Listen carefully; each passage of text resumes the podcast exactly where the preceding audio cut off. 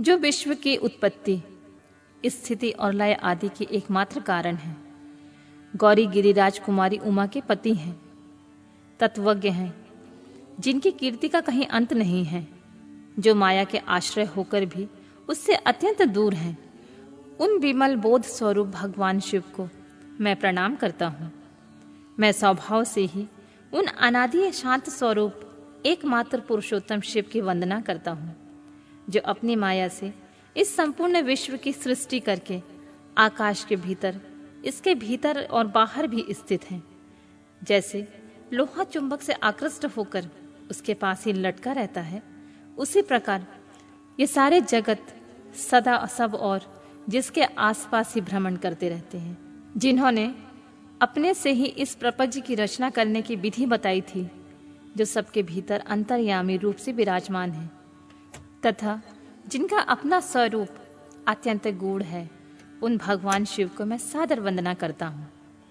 व्यास जी कहते हैं, जगत के पिता भगवान शिव, माता कल्याणमयी पार्वती तथा उनके पुत्र गणेश जी को नमस्कार करके हम इस पुराण का वर्णन करते हैं।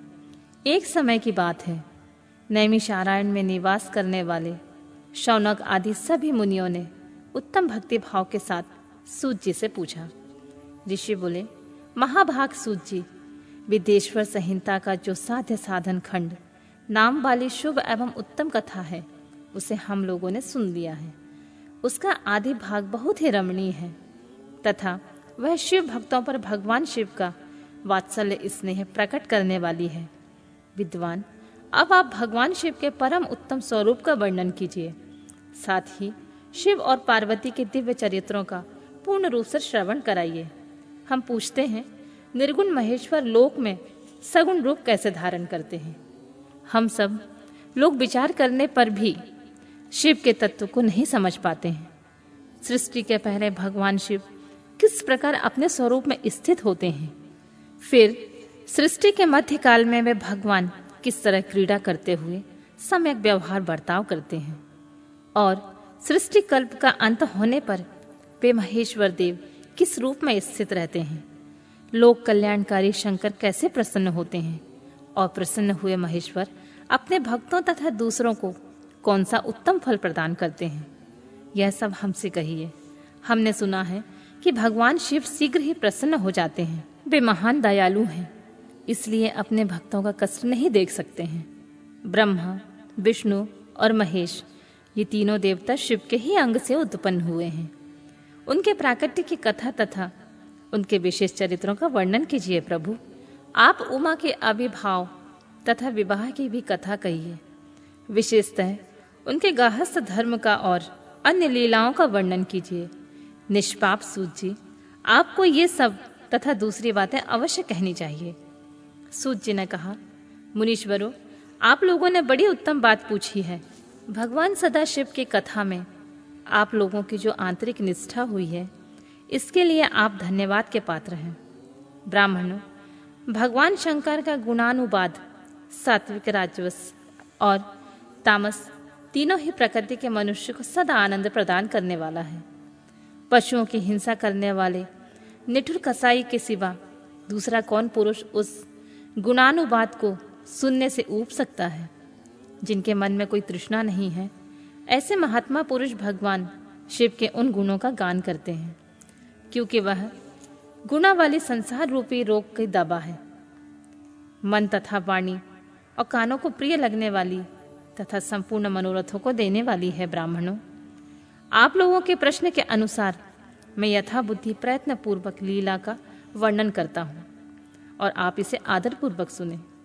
जैसे आप लोग पूछ रहे हैं, उसी प्रकार देवर्षि नारद जी ने शिव रूपी भगवान विष्णु से प्रेरित होकर अपने पिता से पूछा था।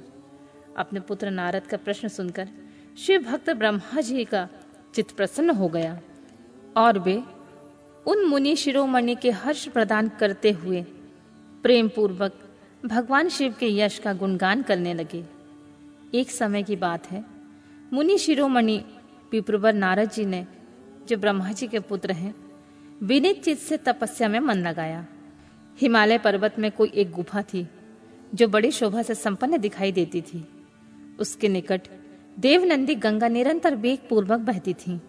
वहाँ एक महान दिव्य आश्रम था, जो नाना प्रकार की शोभा से सुशोभित हो रहा था। दिव्य दर्शी नारद जी ने तपस्या करने के लिए उसी आश्रम में गए। उस गुफा को देखकर मुनिवर नारद जी बड़े प्रसन्न हुए और सुदीर्घ काल तक वहाँ तपस्या करते रहे। उनका अंतकरण शुद्ध था। वे दृढ़ता पूर्वक आसन बैठकर मौन होकर प्राणायाम पूर्वक समाधि में स्थित हो गए। ब्राह्मणों, उन्होंने वह समाधि लगाई, जिसमें ब्रह्मा का साक्षात करने वाला विज्ञान प्रकट हुआ। मैं ब्रह्मा हूँ। मुनिवर, नारद जी जब इस प्रकार तपस्या करने लगे, उसी समय वह समाचार पाकर देवराज इंद्र काप उठे। वे मानसिक संताप से बेहल हो गए। ये नारद मुनि मेरा राज्य लेना चाहते हैं। मन ही मन ऐसा सोचकर इंद्र ने उनकी तपस्या में विघ्न डालने के लिए प्रयत्न करने की पूरी इच्छा की। उस समय देवराज ने अपने मन से कामदेव का स्मरण किया। स्मरण करते हुए कामदेव आ गए। महेंद्र ने उन्हें नारद जी की तपस्या में विघ्न डालने का आदेश दिया। यह आज्ञा पाकर कामदेव बसंत के साथ बड़े गर्व से उस स्थान पर गए। और अपना उपाय करने लगे। उन्होंने वहाँ शीघ्र ही सारी कलाएँ रच डाली। बसंत ने मदमस्त होकर अपना प्रभाव अपने प्रकार से प्रकट किया। मुनिवरों, कामदेव और बसंत के अथक प्रयत्न करने पर भी नारद मुनि के चित्त में विकार उत्पन्न नहीं हुआ। महादेव के अनुग्रह से दोनों का गर्व चूर्ण हो गया। शौनक और महर्षियों, ऐसा होने का जो कारण था, उसे आदरपूर्वक सुनो। महादेव जी की कृपा से नारद मुनि पर कामदेव का कोई प्रभाव नहीं पड़ा। पहले उसे आश्रम में काम शत्रु भगवान शिव की उत्तम तपस्या की थी और वहीं उन्होंने मुनियों के तपस्या का नाश करने वाले कामदेव को शीघ्र ही भस्म कर डाला था। उस समय रति ने कामदेव को पुनः जीवित करने के लिए देवताओं से प्रार्थना की। तब देवताओं ने समस्त लोगों का कल्याण करने वाले भगवान शंकर से याचना की। उनकी याचना करने पर। वे बोले, देवताओं, कुछ समय व्यतीत होने के बाद कामदेव जीवित तो हो जाएँगे, परंतु यहाँ उनका कोई उपाय नहीं चल पाएगा। अमरगण, यहाँ खड़े होकर लोग चारों ओर जितनी दूर तक भूमि को नेत्र से देख पाते हैं, वहाँ तक कामदेव के वाणों का कोई प्रभाव नहीं चल सकेगा। इसमें कोई संशय नहीं है। भगवान शंकर की उस उक्ति के अनुसार, उस समय वहाँ नारद जी के प्रति कामदेव जी का निजी प्रभाव मिथ्या सिद्ध हुआ। वे शीघ्र ही स्वर्गलोक में इंद्र के पास लौट गए। वहाँ कामदेव ने अपना सारा वृतांत और मुनि का प्रभाव कह सुनाया। तत्पश्चात इंद्र की आज्ञा से वे बसंत के साथ अपने स्थान को लौट गए। उस समय देवराज इंद्र को बड़ा विस्मय हुआ। उन्होंने नारद जी की भूरी भूरी प्रशंसा की। परंतु शिव के माया से मोहित होने के कारण वे उस पूर्व वृतांत का स्मरण न कर सके। वास्तव में इस संसार के भीतर सभी प्राणियों के लिए शंभु की माया को जानना अत्यंत कठिन है, जिसने भगवान शिव के चरणों में अपने आप को समर्पित कर दिया है। उस भक्त को छोड़कर शेष सारा जगत उनकी माया से मोहित हो जाता है।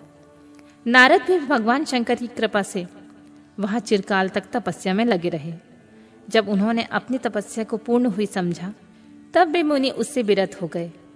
कामदेव पर मेरी विजय हुई। ऐसा मानकर उन मुनीश्वर के मन में व्यर्थ ही गर्व हो गया। भगवान शिव की माया से मोहित होने के कारण उन्हें यथार्थ बात का ज्ञान नहीं रहा। वे यह नहीं समझ सके कि कामदेव के पराजित होने में भगवान शंकर का प्रभाव ही कारण है। उस माया से अत्यंत मोहित होकर मुनि शिरोमणि नारद अपना काम विजय संबंधी वृतांत बताने के लिए तुरंत ही कैलाश पर्वत पर चले गए। उस समय वे विजय से मत से उन्नत हो रहे थे। वहाँ रुद्रदेव का नमस्कार करके गर्भ से भरे हुए मुनियों ने अपने आप को महात्मा मानकर तथा अपने ही प्रभाव से कामदेव पर अपनी विजय हुई समझकर उनसे सारा वृतांत कह सुनाया। वह सब सुनकर भक्त वत्सल भगवान शंकर ने नारद जी से, जो अपनी शक्ति ही माया से मोहित होने के कारण, काम विजय के कारण यथार्थ कारण को नहीं जानते थे और अपने विवेक को भी खो बैठे थे। कहा, तात नारद, तुम बड़े विद्वान हो, धन्यवाद के पात्र हो, परंतु मेरी यह बात ध्यान देकर सुनो। अब से फिर कभी ऐसी बात मत कहना। विशेषतः भगवान विष्णु के सामने इसकी चर्चा कदापि न करना। तुमने मुझसे अपना जो वृतांत सुनाया है, उसे पूछने पर भी दूसरों के सामने नहीं कहना। यह सिद्धि संबंधी वृतांत सर्वथा गुप्त रखने योग्य है। इसे कभी किसी पर प्रकट नहीं करना चाहिए। तुम मुझे विशेष प्रिय हो। इसलिए अधिक ज़ोर देकर मैं तुम्हें यह शिक्षा देता हूँ और इसे ना कहने की आज्ञा भी देता हूँ। क्योंकि तुम भगवान विष्णु के भक्त हो और उनके भक्त होते हुए मेरे अत्यंत अनुगामी हो। इस प्रकार बहुत कुछ कहकर संसार के सृष्टि करने वाले भगवान रुद्र ने नारद जी को शिक्षा दी। अपने वृतांत को गुप्त रखने के लिए उन्हें समझाया, बुझाया। परंतु वे तो शिव की माया से मोहित थे, इसलिए उन्होंने दी हुई शिक्षा को अपने लिए हितकर नहीं माना। तदनंतर मुनि शिरोमणि नारद ब्रह्मलोक में गए। वहाँ ब्रह्मा जी को नमस्कार करके उन्होंने कहा, पिताजी, मैंने अपने तपोबल से कामदेव को जीत लिया है। उनकी यह बात सुनकर ब्रह्मा ने भगवान शिव के चरणार बिंदों का चिंतन किया। और सारा कारण जानकर अपने पुत्र को यह कहने से मना किया, परंतु नारद जी शिव की माया से मोहित थे। अतएव उनके चित्त में मत का अंकुर जम गया था। उनकी बुद्धि मारी गई थी। इसलिए नारद जी अपना सारा वृतांत भगवान विष्णु के सामने कहने के लिए वहाँ से शीघ्र ही विष्णु लोक में गए। नारद मुनि को आते देखकर भगवान विष्णु बड़े आदर से उठे और शीघ्र ही आगे बढ़कर उन्होंने मुनि को हृदय से लगा दिया। मुनि के आगमन का क्या कारण है? इसका उन्हें पहले से ही पता था। नारद को अपने आसन पर बिठाकर भगवान शिव के चरनार बिंदों का चिंतन करके श्री हरि ने उनसे पूछा, तात, कहाँ से आए हो? यहाँ किस लिए तुम्हारा आगमन हुआ है मुनि श्रेष्ठ? तुम धन्य हो। तुम्हारे आगमन से मैं पवित्र हो गया हूँ। भगवान विष्णु का यह वचन सुनकर गर्व से भरे हुए नारद मुनि ने मत से मोहित होकर अपना सारा वृतांत बड़े अभिमान के साथ कह सुनाया। नारद मुनि का वह अहंकार युक्त वचन सुनकर मन ही मन भगवान विष्णु ने उनकी काम विजय की यथार्थ कारण को पूर्ण रूप से जान लिया। तत्पश्चात श्री विष्णु बोले, मुनि श्रेष्ठ, तुम धन्य हो।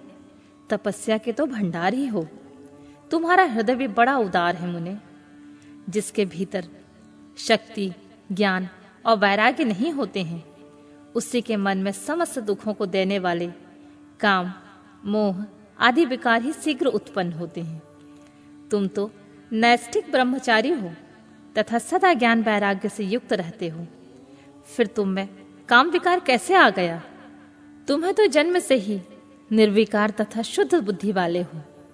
श्री हरि की कही हुई ऐसी बहुत सी बातें सुनकर मुनि शिरोमणि नारद ज़ोर ज़ोर से हंसने लगे और मन ही मन भगवान को प्रणाम करके इस प्रकार बोले स्वामीन जब मुझ पर आपकी कृपा है, तब बेचारा कामदेव अपना क्या प्रभाव दिखा सकता है?